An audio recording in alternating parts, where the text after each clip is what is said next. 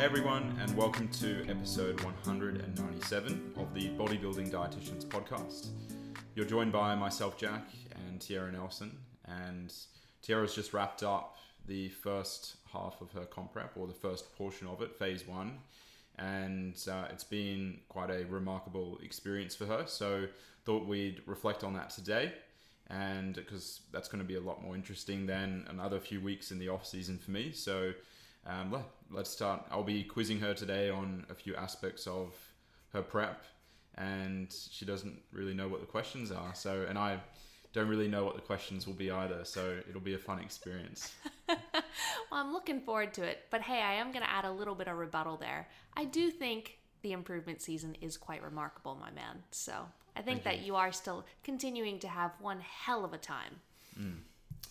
Yes. Well, um, I guess we'll start off with just a bit of an overview of like what what is this dieting phase that you're doing for any of the newer listeners, and just give people a bit of a background so far. Yeah, so I have alluded to this on previous podcasts before, but hey, if you are tuning in for the very first time to the TBD podcast, welcome.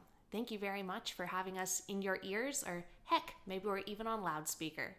But you know, this prep, I've actually chosen to take a bit of an unconventional approach to comp prep because, as we know, it's pretty stock standard these days to have a prep that's in the realm of 20 to 25 weeks long in duration, where you're basically chronically dieting the entire time toward your first show date and then undertaking a comp season where you hopefully have a number of shows lined up because you know if you're going to go to that much effort to diet you always want to get on stage at least more than once mm, Yeah.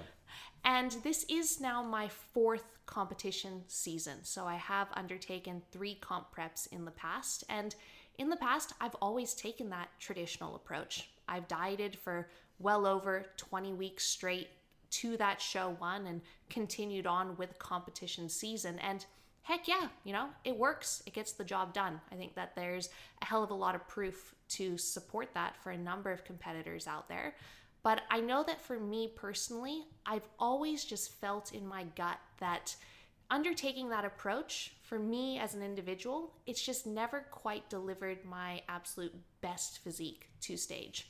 I could say that would be for a number of reasons, right? You know, taking three comp preps still at a fairly young age, all of them fairly under muscled, every single one still getting new experience, but still not a professional in this sport yet. But at the same time, I feel as though for my own body, if I chronically diet for that long, at the very end of the season, I just kind of lose my pop. I've always just faded away. I think that I really have lost a little bit of muscle toward the end of prep. And I genuinely think that there is probably a better way to go about it. So, this prep, I've decided to be my own little guinea pig in a sense and take more of an unconventional approach to prep. So, what I'm doing is I'm still going to be dieting for an entire duration of 25 weeks or more. But what I've decided to do is actually split it up into two chunks. So, my first show will be next year, season A of 2024, on the 21st of April. And rather than starting 25 weeks out from that show and just dieting right until that peak week, what I decided to do is start my diet a little bit early. Still at a very similar body weight at which I would start a comp prep. So I started this prep at 69.1 kilos, and I am estimating that my stage weight's gonna land anywhere in the realm of probably 57 to 59 kilos come April and May for those shows. But what I decided to do was start a few weeks early. So I actually started my prep on the 4th of September. And I decided to enter into a dieting phase and get about 50% of the work done. So that's essentially what's happened over these past 11 weeks is that I dieted from 69.1 down to this morning a new low of 62.9 and I've gotten that first 50% of the weight off. Then, what I'm planning to do is then enter into a maintenance phase over these next six weeks or so, bring my calories back up, rejuvenate myself a little bit, keep my body weight within a buffer range of about 500 grams, and then come 2024, finish what we started, kickstart prep again, and then continue to diet toward those shows with only a few kilos to lose. If I'm going to be starting my prep in 2024 with still three and a half months until show number one, with probably only about, let's say, five kilos or so to lose, I think that's going to be a far less stressful environment and circumstances in those final stages of prep where a lot of people do find themselves really just racing toward the finish line and taking quite a few drastic measures in terms of very low input, very high output, really just trying to get that last smidge of body fat off. I really want to essentially be ready early, coast into that show, be feeling good, and I really think that is going to deliver then my absolute best look to stage as well. Because that's going to allow me to not have to take any drastic measures in terms of really reducing my calorie intake or I'm not going to be coming off, you know, 5 months of dieting. So training performance is pretty lackluster at that point because I've just been a low energy availability state for so long as well. The mental fatigue that prep takes on you too. So I think that re entering into that phase next year, only a few kilos to lose, feeling pretty damn rejuvenated, starting off from a higher calorie base as well. I've got high hopes for it, Jack. Mm, yeah, you've certainly um, given a very solid rationale there for it. And yeah, I'm very interested to see how it goes because it's, as you said, it's not a conventional approach. Mm. And I think there are a number of reasons for that. Like, one, uh, often probably the average bodybuilder, even for bodybuilders who are quite dedicated, like dedicating that much time to a prep is probably quite difficult for them because you're doing you're drawing it out for such a long time and I think that would also partially contribute to mental fatigue as well because you are going to be even for that diet break you still are going to be maintaining a lean composition and that's going to contribute to overall fatigue and, and, and mental fatigue as well. So these are all things that you'll be learning on the journey. Yeah, I yeah. guess when you think about it, right now I'm 22 weeks out from that very first show. And considering I started this dieting phase 11 weeks ago, it is, if someone was to take that sort of approach from the start to the finish with no breaks, or heck, hopefully you get a, a refeed in there or a diet break somewhere, but it is 33 weeks out from show one. So of mm-hmm. course, you know, have to take that into account in the case of like could someone really dedicate themselves to that and know in their heart that they are going to be able to execute it without any sort of hiccups? I just think that personally, I'm a pretty good advocate for it because day in, day out, regardless of the phase, this is my lifestyle and I know that this is what I do. And I'm also, you know, not a single woman. I've definitely got a loving partner, but I don't have any dependents. I am a sole trader.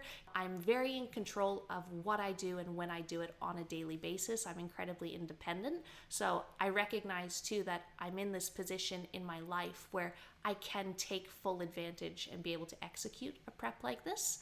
But I fully understand that not everyone would necessarily be a good candidate for this style of prep. Mm. But hey, some people might. And that's what I would love to try to demonstrate this prep.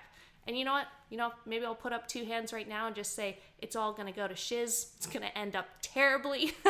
Shouldn't have done it, man. Joey, why did you agree to this? but at the same time, I'd love to be a guinea pig in this sense. And if it does go well, then potentially it actually opens up people's eyes to be like, maybe there's another way. Maybe not every bodybuilder has to take this stock standard 25 weeks out, let's go, let's mm. diet. Maybe you can do it in chunks. something that. Well, you are essentially doing, mimicking a pre prep phase and then a prep. Mm. Because you didn't run a deficit in a pre prep phase. Mm. You just started from your off season and your your past diet before that was quite a long time ago. So, mm. I mean, you are somewhat replicating pre prep maintenance prep in a sense, yeah. But then the pre prep diet is getting me far closer to my predicted stage weight compared to the average. Mm. I'd say that most people. Well, you're still roughly what, like a little under 10% over stage weight. Mm, yeah. Most people probably wouldn't be starting a prep five to six kilos above stage weight. It definitely depends on the individual. Yeah. But mm. I would also say that because of that, the feasibility of someone starting prep mm. like you have would be quite difficult because like they would need to do literally like a pre-prep and then do this first half of prep that you've done, then the maintenance phase, then prep, Mm. because you naturally just maintain a leaner body composition similar to me. But someone who pushes up what like like the equivalent of you pushing up to the high 70s, Mm. like you would then need to go from the high 70s down to like the high 60s Yeah. in your pre-prep and then do this first half of the prep get down into the low 60s and then the final bit so Yeah. Well, as an IFBB bikini athlete and ICN fitness competitor and WNBF bikini competitor, I can definitely say that pushing my body weight up that high, that would be pretty irresponsible. yeah it would be And I'd, I would hope that you'd be like, Tyarra, gopher status is to the max. You gotta mm. pull back.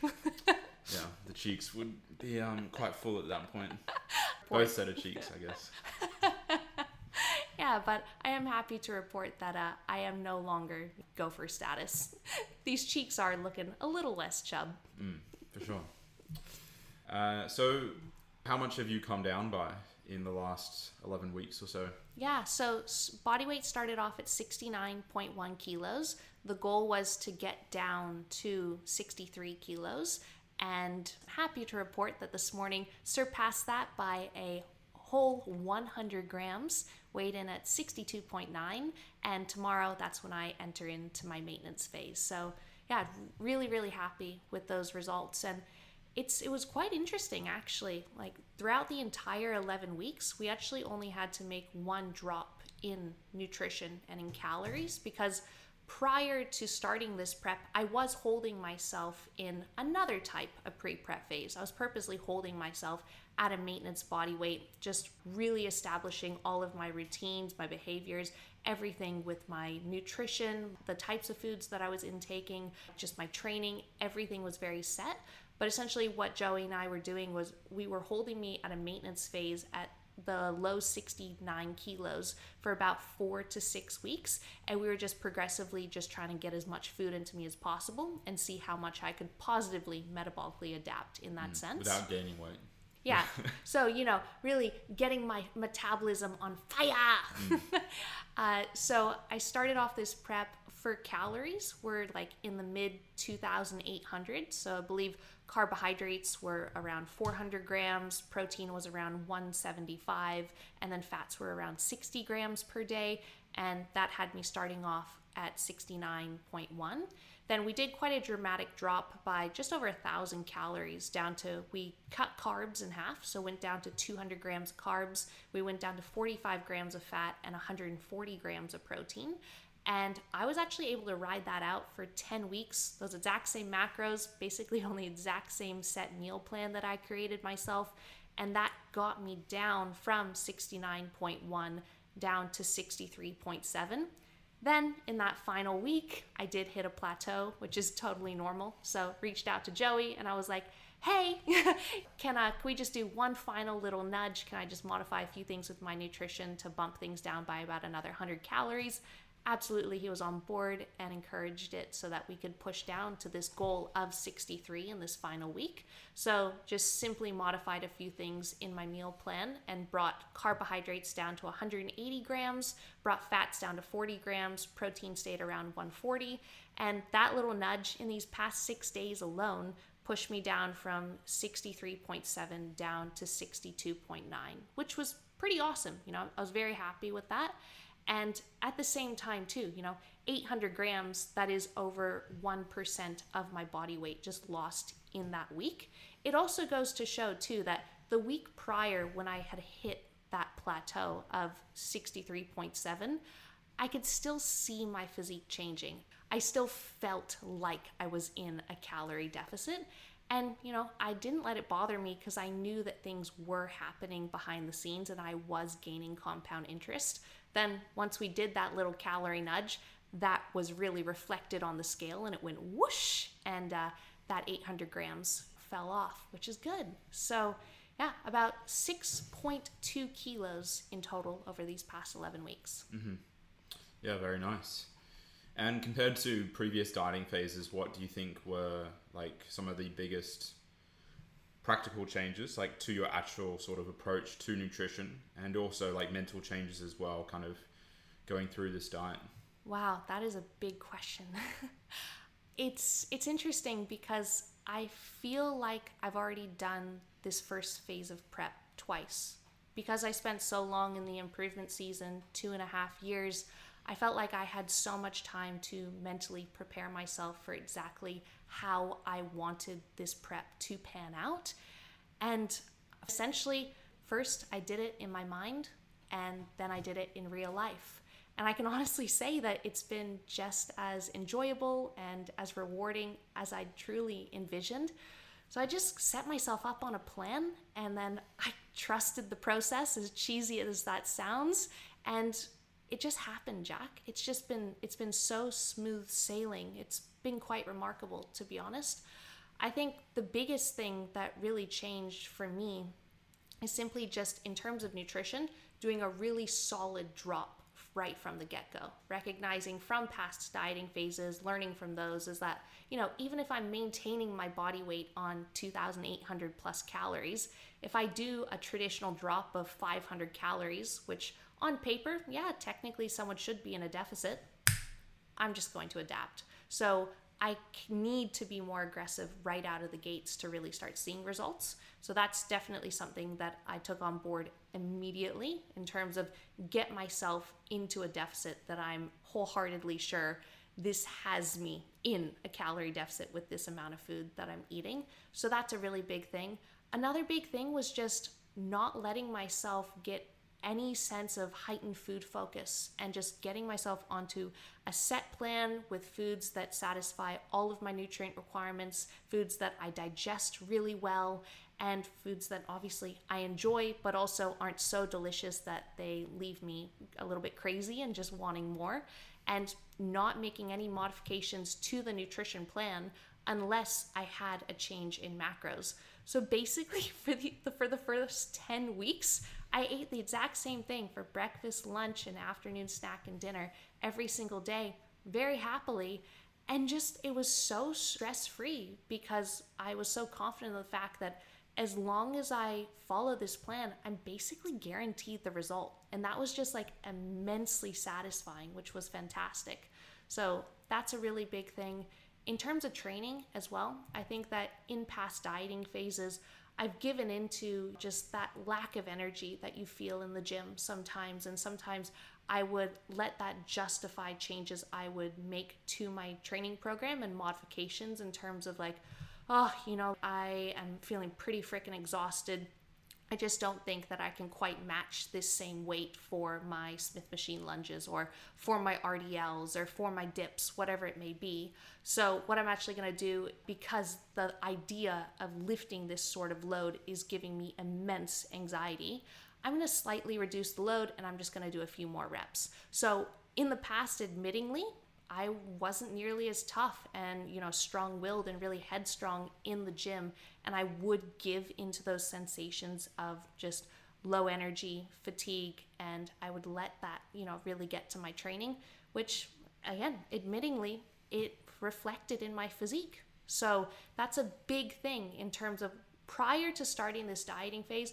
I was just going pedal to the metal in those final few weeks of the improvement season, like really, really pushing myself in training to achieve some very top numbers that in the past I didn't even know I would have actually been capable of, of lifting for some of my big compounds.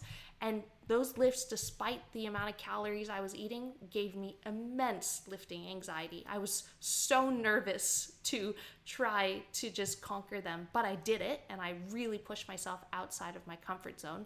Talking about like I would be standing in front of a Smith machine bar with 110 kilos loaded, knowing that I had to do six reps, just standing there before I'd even attempted the lift, looking at my heart rate on my watch, and it was like rising into the 130s before I'd even lifted the weight. Like, that is ridiculous. Just the nerves and the adrenaline. So, what I did was I really secured some of these really big numbers during my improvement season.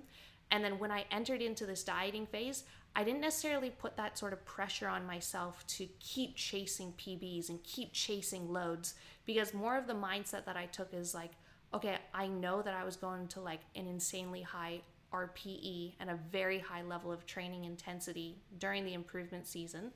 And essentially, if I want to maintain the muscle mass that I have, because I'm enough of a trainee now that I'm not going to be making newbie gains in a dieting phase anymore. I'm just definitely not at that level. Like, fortunately, I believe I've surpassed that. But more so, the fact that I know that entering into this prep, I essentially have all of the muscle mass on me that I'm going to be stepping on stage with. Probably like 97.3%. and the whole goal now that I'm in a dieting phase is to maximize fat loss and to maximize muscle retention. So, what I said is that if I still have that muscle and I'm still maintaining that muscle, I should still be able to match these lifts. So that's what I've done these past 11 weeks is the sense of like just really grit my teeth and just knuckle down and I showed up every single day to all of my training sessions and I gave it my absolute best effort and I'm so proud of myself for being able to match those sort of lifts. It's it's it's quite remarkable to me to be honest to be like Smith machine lunging at now 63 kilos or 62.9 110 kilos or barbell RDLing 110 or doing, you know, sets of 8 to 10 with dips with a 15 kilo plate, all these big things. And I think it's a huge reason why I've been able to keep high expenditure as well during this dieting phase too, which in the past, and it just makes sense. If you are pulling back a little bit with your training, training is a massive golden ticket for you to be expending energy during the day, lifting more weight for more reps. That's going to burn more calories. That means you're probably going to be able to eat a few more calories too if you can really maintain that sort of strength. So that's been a massive thing for me and I'm I'm really just very just proud of myself compared to past dieting phases for not letting myself, you know, just be a bit weak-minded in the gym and really holding on. And I I truly believe that is a primary component for why I am going to look so drastically improved next time I step on stage compared to my previous packages. Mm. Yeah, I think training is is definitely one of the most difficult aspects of dieting if if you hold yourself accountable to your performance in the gym and your execution, then um, it is incredibly difficult. And often people will just, as you said, just decrease the load or like see training almost as something like cardio where they, they just get through it and they don't necessarily push themselves. Mm. Um, so yeah, and you can you can tell who's been training hard throughout the whole prep and who's just given up at the start. Absolutely. At, I refuse to fade away at the end of this prep. Like I and I refuse to even have the mindset or ever even dare say, unless I'm gonna say it right now, you know, just getting it done. I really don't like that attitude. Like when I show up to the gym, I have a job to do. I'm gonna do it well. I'm gonna give it my absolute best effort, no matter how tough it feels some days. I am going to really just give it my all because if you do start to develop that mindset of oh, i'm just just you know the hardest part's just showing up or just getting it done no man. You do that for enough training sessions and you really will start to fade. Mm. do you have the goal of stepping on stage one day in the best shape of your life and most importantly want to enjoy the journey along the way? Or perhaps you're not a physique competitor but still want to take your health, strength, and body composition to the next level and learn more about training and nutrition? If this sounds like you, then please don't hesitate to read about our coaching services in the links below. We would love to help you achieve your goals. Enjoy the rest of the show. So, moving on to another question. Obviously, food focus is something that people often experience in dieting phases. I wouldn't. You're not exactly a normal human. Like even even in previous dieting phases, I would say your food focus has been quite low. But um, how has your food focus been this dieting phase? Yeah, very minimal to say the least. And I think that is also going to come with experience. But I also think, you know, I, I'm I'm a bit of a unique circumstance. You know, I've I've definitely had my years in the past where I've had to conquer and overcome and really face those battles and I'd say suffered through very disordered eating habits for a number of years. Had to go through all of those years of university and educating myself on nutrition. Now, in our line of work as dietitians and as bodybuilding dietitians, our job is to talk about food every single day. So, it's quite interesting. Like the combination of all of those things and being a physique athlete myself, I have almost mentally trained myself to just become desensitized to food. I just see it for what it is, you know. I still love food, don't get me wrong. Like food makes me feel fantastic. I love going to the discount fruit market and loading up a cart with a whole bunch of colorful fruits and vegetables. Eating whole foods makes me feel amazing. But when it comes to just accepting the fact that if you want to achieve certain results, you need to do certain things, I'm more than happy to accept that happily and just get myself set up on a plan, eating specific things, no complaints. And if it satisfies my goals and it achieves the results, then man, that's ultimately all I want. You know, I've always said that I definitely want to be more goal focused than food focused. But just being able to almost desensitize myself to food, it feels like a superpower. I'm telling you, like, imagine the physiques that would be on stage if people could just wrap themselves around just eating the foods that are they've said that they would set out to eat that when they're on a specific plan people would be so muscular so shredded if they could just mentally get their head around food and i'm telling you I honestly disagree with you on that. I think the Really? yeah, because I think the majority of people who step up on stage have some sense of of that.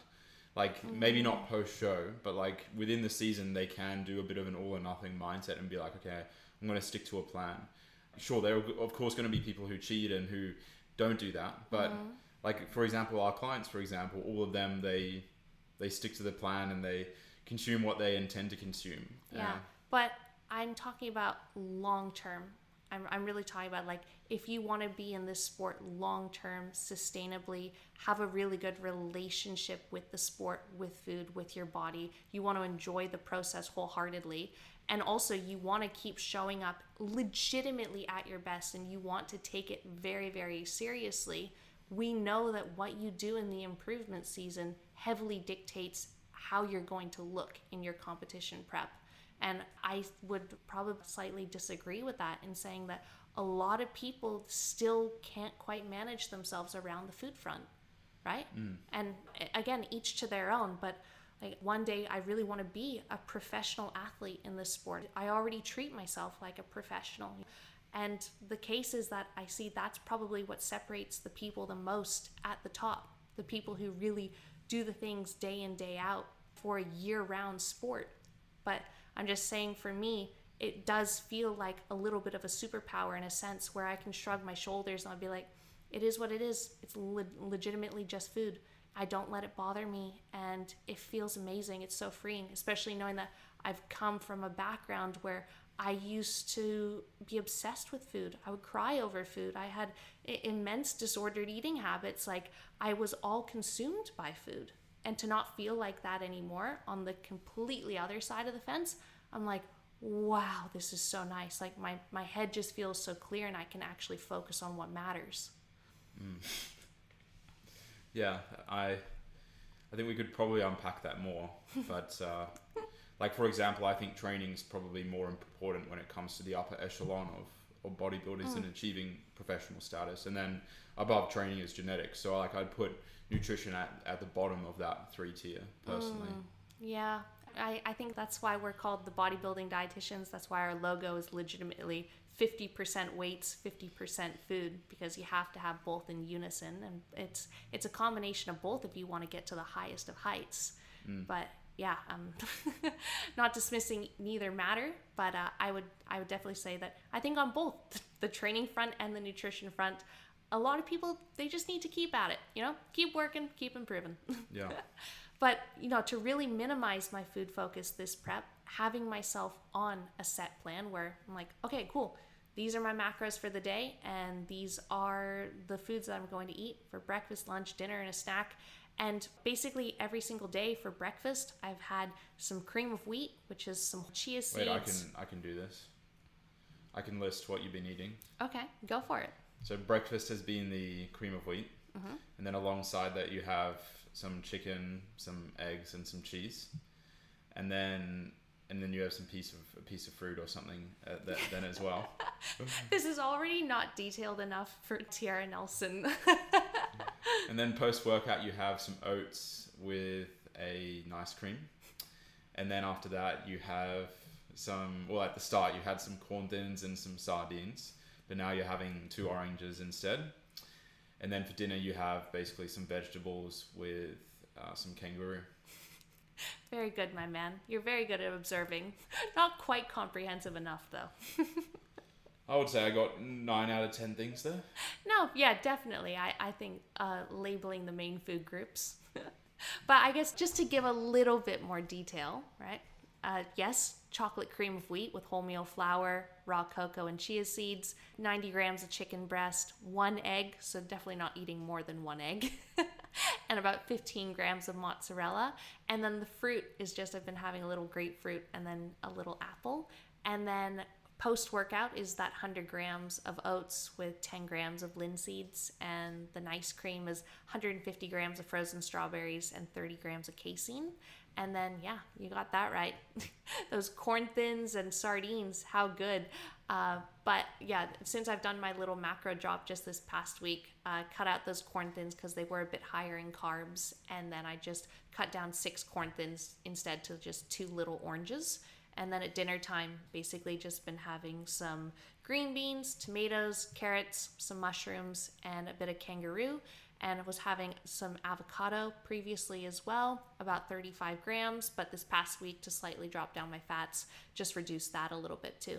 So there you go. Plus, you know, chucking about five grams of creatine per day, and uh, there's there's your plan. No fish oils.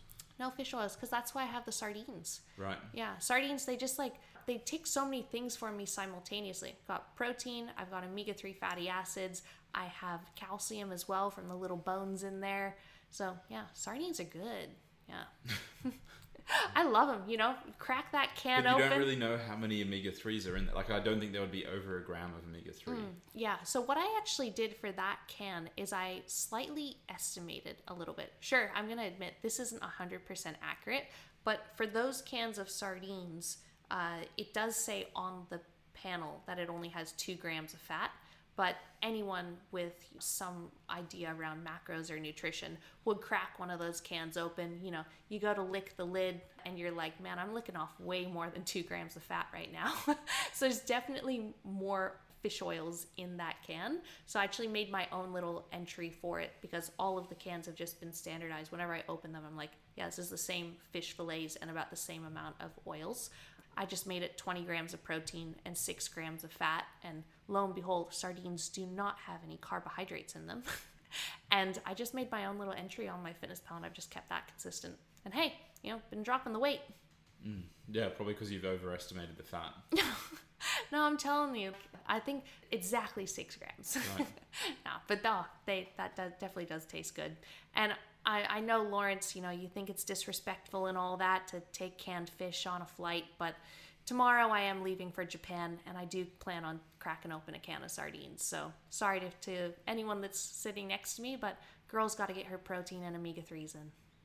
Mm, yeah, at least I won't be sitting next to you that on this occasion. No shame. do what you got to do. I love I love my canned fish. No shame or consideration, I guess. I am a very nice person, okay? But hey, when it comes to getting in my protein feedings, I will go to all lengths, no matter what altitude I'm at. You could go to the bathroom and eat them. Yeah. Oh, that would be considerate. Yeah, maybe I'll do that. Mm. And then I'll come out of the bathroom. Someone else will come in and be like, what the hell? Like, did this person just pass some sort of bowel movement or or go pee and like it literally just stinks like fish in here? I don't know if I'd actually want to. Yeah, which one would be worse? Really like congregating that smell in a little plane cubicle or to actually just let it ventilate throughout the plane? Probably the latter. Yeah. Mm, yeah. Well, then I'm very inconsiderate to all hundreds of people on the flight. If you would like to ask us a podcast question, make sure to be following our Instagram at the Bodybuilding Dietitians, where we release regular, informative content on nutrition, training, and bodybuilding topics. We also ask for podcast questions on a regular basis. We'll see you there. Well, I guess to wrap this up, why don't you uh, tell people about your Japan trip and also the, the plans for the maintenance phase? Yeah, so I guess that's a big thing, right? What's next? So am entering into this maintenance phase from tomorrow. As we know, Joey Cantlin's my coach, and he's planned that out all for me and has given me some targets. And basically, my current macros are 140 protein, 180 carb, and 40 fat. And Joey bumped me up, believe this or not, 350 carb 55 grams of fat and then keeping protein at 140 grams. And I'm not gonna lie, I replied to that check in and I was like, hot dang, this is a lot more food than I was expecting, but you know what? I'll, I will totally take it. Uh, so it is gonna be about an 800 calorie jump up, which, you know what, makes sense. Joey, very smart guy. Because right now, considering like the the amount of a deficit that I'm in, dropping down to these mid 1600 calories, you know, weight has dropped by 800 grams in this past week alone. And given that prior to starting this dieting phase, I was maintaining on over 2,800 calories, and now these new macros have me sitting in like the mid 2,400s. I think it's pretty on the money, you know?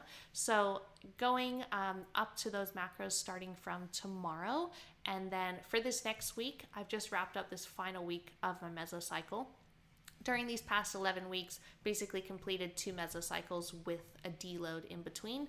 But next week will be a deload for me in Japan, which is pretty appropriate. You know, I'll be uh, training there with the bikini girls that I'm traveling with and a whole bunch of other Aussie competitors and other international competitors and everything. It's going to be such a vibe over there in Japan for the Amateur Olympia. Uh, but it just makes sense, you know, if it lines up well with your timeline to run a deload if you're doing a trip like that, because it's an unfamiliar gym. You know, we'll be traveling, we'll be walking a lot, racking up a lot of step counts. And when you're traveling, sometimes it's just pretty hard to really stick to your exact training program and really match intensities, match the same movement patterns, because heck, we train at rigs for our leg days, and I'm not entirely sure if the gyms over there in Japan will have things like a true squat or a power squat machine, all those things that I'm accustomed to, because I think that that's really, really important in terms of truly being able to maintain adequate intensity and really know in your heart of hearts that you are maintaining your strength. Is when you are dieting, have yourself on a training program that's pretty freaking set for the most part and try to get yourself established at a gym where you're consistently using the exact same equipment. Because if you're always chopping and changing either one you know if you're going to a different gym that always has a different smith machine with a different resistance or a different hack squatter you name it any sort of machines that have varying resistances or you know you're changing your training program every couple of weeks how do you truly know that you are actually matching that same level of intensity that you really were giving in the improvement season? I think that's super duper important to be able to standardize that. Yeah, definitely. Because yeah. we know in prep, like just you know, picking up a 20 kilo plate, sometimes some days it feels heavy. It takes energy. So it would be very easy to justify things to be like, oh, doing my chest press on this feels just as hard. yeah, mm. right. Yeah, most like might feel as hard, but it's not quite the same intensity as before. Exactly right. Yeah, so deloading next week and uh, yeah, running those macros. And then we basically plan to stay in this maintenance phase until the end of the year and then restart prep on the 1st of January next year. So it's going to be about six weeks or so. Keeping my body weight, the whole goal is to obviously stay within a buffer range of about 500 grams or so. And I'm pretty confident I can do that because last year when I wrapped up a mini cut, I was actually able to do that for about 12 weeks where I got my calories up by an additional thousand and I was maintaining a body weight within a 500 gram buffer range. I felt really good. I felt really healthy. Training performance was through the roof. So that's what I'm really looking forward to in uh, i'm also really looking forward to the physique changes too because it's interesting like the, throughout this entire prep i've definitely i haven't had any poor body image days. You know i started off my prep in a position where i'd say pretty good starting point but just instilled with a lot of just self-confidence you know i felt really good in my body composition and just in my mind and with who i am very happy you know. But i started off in a good position And then it just continued to enhance and it just kept getting better. Every single morning when I'm posing, I'm seeing new little details come out. I'm seeing myself improve. It's so, so motivating. But I've just continuously been on this kind of journey of just progression and self improvement, which is amazing. And I started in that position, now it's even better. But um, two things I'm like, I'm in two minds about it. One, I know what it feels like to be under muscled and that almost kind of like fat and flat stage where you start a dieting phase and because carbs have been dropped quite dramatically like you're just not getting a pump in the gym and also you still have a decent amount of body fat on you. So you're like I legitimately looked better in the improvement season even though I've maybe lost 2 kilos or so. But I actually haven't experienced that these past 11 weeks in the case of like because I have the most muscle mass on me I've ever had in my life, I've I've always been able to still see my physique in the gym and I've also been still getting very very good pumps as well, which is awesome. So good pumps, but on the flip side too, uh, I say I'm getting good pumps, but I also know that I am on 180 grams of carbs right now. So I know that I could be even more pumped. So that's what I'm really looking forward to in these coming weeks where I wash away a bit of diet fatigue, any inflammation that is sticking around, but also getting more glycogen back into my system, really just rejuvenating myself, getting training performance into just a fantastic spot.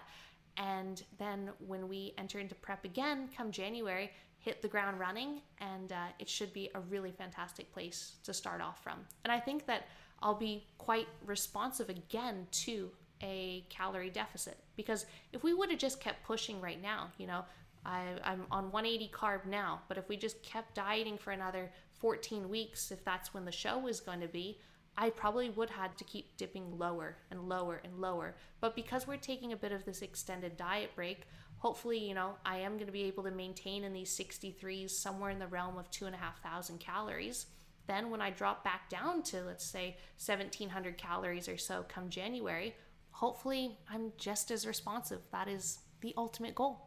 Mm-hmm. Cool. And uh, final question for you is any, I know you've sort of talked this up to be, it's all been sunshine and rainbows, but any sort of negative symptoms or anything negative about the experience so far?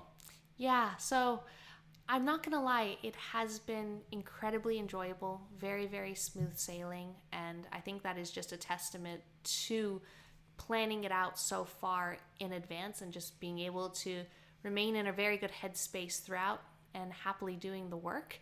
But I'm not gonna sit here and say that I haven't experienced any sort of dieting symptom in the slightest. I think that, you know, these past number of weeks, uh, slowly but surely, my sleep has started to become a little bit compromised. I know that at the end of the improvement season, at the beginning of this dieting phase two, I was going to bed as per normal around 8:30 p.m and then I wouldn't wake up at all during the night and I actually had to set myself an alarm at 5:45 in the morning because I needed to get up because if I was actually starting to sleep for even longer like I was starting to sleep all the way until like 6:15 or 6:30 which you know more sleep is fantastic but I knew that I needed to get up and I needed to start my day otherwise you know, you just start the day and you're just like oh god I feel like I'm a little bit behind so, so, I was getting many, many hours of sleep, close to about eight and a half to nine hours every single night. But as the weeks have continued, my sleep has been a little bit compromised. Still going to bed at the exact same time, but my body is starting to wake me up during the night, anywhere between like 1 to 3 p.m. to go to the bathroom and pee. But okay. also, I haven't been able to fall back asleep immediately either. So I have just had to try to make myself a bit sleepy. So I have a Kindle that I read before bed every night as well. But usually I'll just read for about half an hour or so until I start to get drowsy again and then I fall asleep. So it's been sleep's been a little bit compromised on that front. So I've probably been losing about an hour of sleep compared to previous every single night. But I'm hopeful that with more calories back in me, that my sleep quality should improve over these number of weeks ahead. But at the same time, maybe not. Because it's interesting, because I'm not necessarily sure if it's a calorie related thing. Because you have to think about, in terms of calories, I wasn't experiencing those sort of sleep symptoms for probably the first 75% of prep despite eating the exact same amount of food. But then these final few weeks, you know, like we only did a 100 calorie nudge in the last week, but this has been happening for a few weeks now. Like it was still the exact same amount of energy, the same foods coming into my system. So, what I'm trying to get at there is it might be a body composition related thing, which is very normal when people start to get leaner. Their body naturally wakes them up during the middle of the night. So, if it's not addressed simply just through getting my calories back up, then I think I'll probably have to start to implement some interventions, potentially implementing things like having some glycine or some ashwagandha, maybe a bit of melatonin. But we'll cross that bridge when we come to it. Mm-hmm. Yeah, I think it was good of you to outline the, the single negative so far. yeah, well, I guess it wasn't probably just only that one thing. I think over these past few weeks as well, again, I think it's body composition related. Like the last time that I was in the 62 kilos, that was back in 2021 when I was reversing out of our past prep. So it has been a number of years since I've been this lean. Uh, so, what I actually started to experience, Jack, in the gym was just feeling a little bit overstimulated. Still following my exact same routine in terms of I have one coffee in the morning, and then a few hours later, I have some pre workout, and then I go to the gym. I think naturally, just being a smaller body composition and actually still having the same dose of pre workout, maybe a little bit more sensitive to that caffeine but I found that at some points during my training, like if I had blaring music in my ears and I was about to attempt a very anxiety provoking lift, and I just had a lot of things on my mind, I would just feel a little bit anxious and a little bit overstimulated. So, these past number of weeks, what I've actually done is I haven't listened to my own music. I've been listening just to the gym music, but luckily, Riggs plays very good music. And if you ever want something to be playing by your choice, then you can just ask them to turn it on on Spotify. But they play very good gym music compared to your average commercial gym. So I'm very happy listening to some old school hip hop and uh, some Linkin Park. It, it, it's always good. That's kind of what I have in my playlist anyway. So I found that's been really beneficial to actually just focus on the task at hand, just purely put my phone in my bag unless I'm taking some Instagram footage and not listen to my own music and purely just focus on the training session. That's been a really big thing as well. Or just getting little unpleasant rushes of anxiety throughout the day. Uh, they come and go, and sometimes you can just never pinpoint them. Everything can be perfectly fine in life. The sun can be out, you know, like everything's hunky dory. But I know there's been a number of times I've said to you where I'm just like, oh, I'm just, I'm feeling a little bit anxious. I'm not feeling very good right now. But I just have to breathe through my nose. I just have to gather myself. And I find that just really just focusing on my work and distracting myself. That's why I'm so grateful that I call my clients because then when I go into my check in calls, it goes away. I, I'm not thinking about that. I'm not feeling like that anymore. And that's a big thing, I think, too, is that if you are ever getting sort of just those feelings of being a little bit anxious or overwhelmed just out of the blue, and I'm sure other people do feel like that as well, it can be very tempting to close yourself off and, you know, just want to essentially be in your own head, be alone. Maybe if you have meetings or you know you're scheduled to see someone you want to cancel because you're just like I just don't feel like it right now but I'm telling you, actually speaking to someone, no matter what the conversation is about, but just like kind of that social aspect of communication, really can just calm you down, bring you back down to earth, and um, makes you feel a lot better. So, those are a few things, and I think those are all, yeah, just diet related symptoms. Nothing drastic, but uh, yeah, for the most part, it's been fabulous.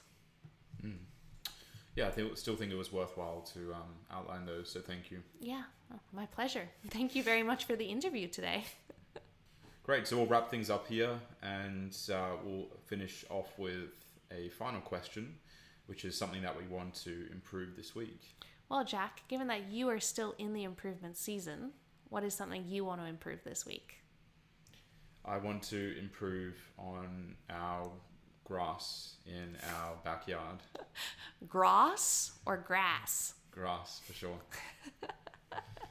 which has been a bit patchy lately because it's been so hot. So we need to um, give it some more TLC so it can grow. Mm-hmm. Doesn't help that the dogs are out there a lot as well. Yeah. Well, I know that, you know, you've been on a deload this past week and took one of your rest days as an opportunity to head over to Bunnings and you know, you were even a bit of a gardener yesterday, out there weeding and mowing and sprinkling grass seeds, and and watering the lawn. It was, it was quite the sight for sore eyes. Mm. Yeah, not the most uh, efficient use of my time, but it's someone had to do it. I mean, other than a gardener. I think it's good. I think it's actually really good to do the sort of things when you are on a deload if you're having rest days and you know, you still accomplish everything that you need to get done from a work front. But if you're not spending those few hours at the gym, those are a few hours then in your day, which is a nice opportunity to get little things done around the house, but also do something active in some way. So mm. It's more that I don't know whether it's going to work. We'll have to see. Have faith. You, the seeds are out on the grass, the dogs are inside, and also we've got like many days of rain ahead, at least here in Queensland, not in Japan. Mm. What about you, though? Yeah, well, this coming week, I would love to improve my glycogen stores. I'm um, really looking forward to just having a little bit more glycogen synthesis going on in this bod over here. And yeah, I think that's what I'm looking forward to is just getting a bit of a sick pump.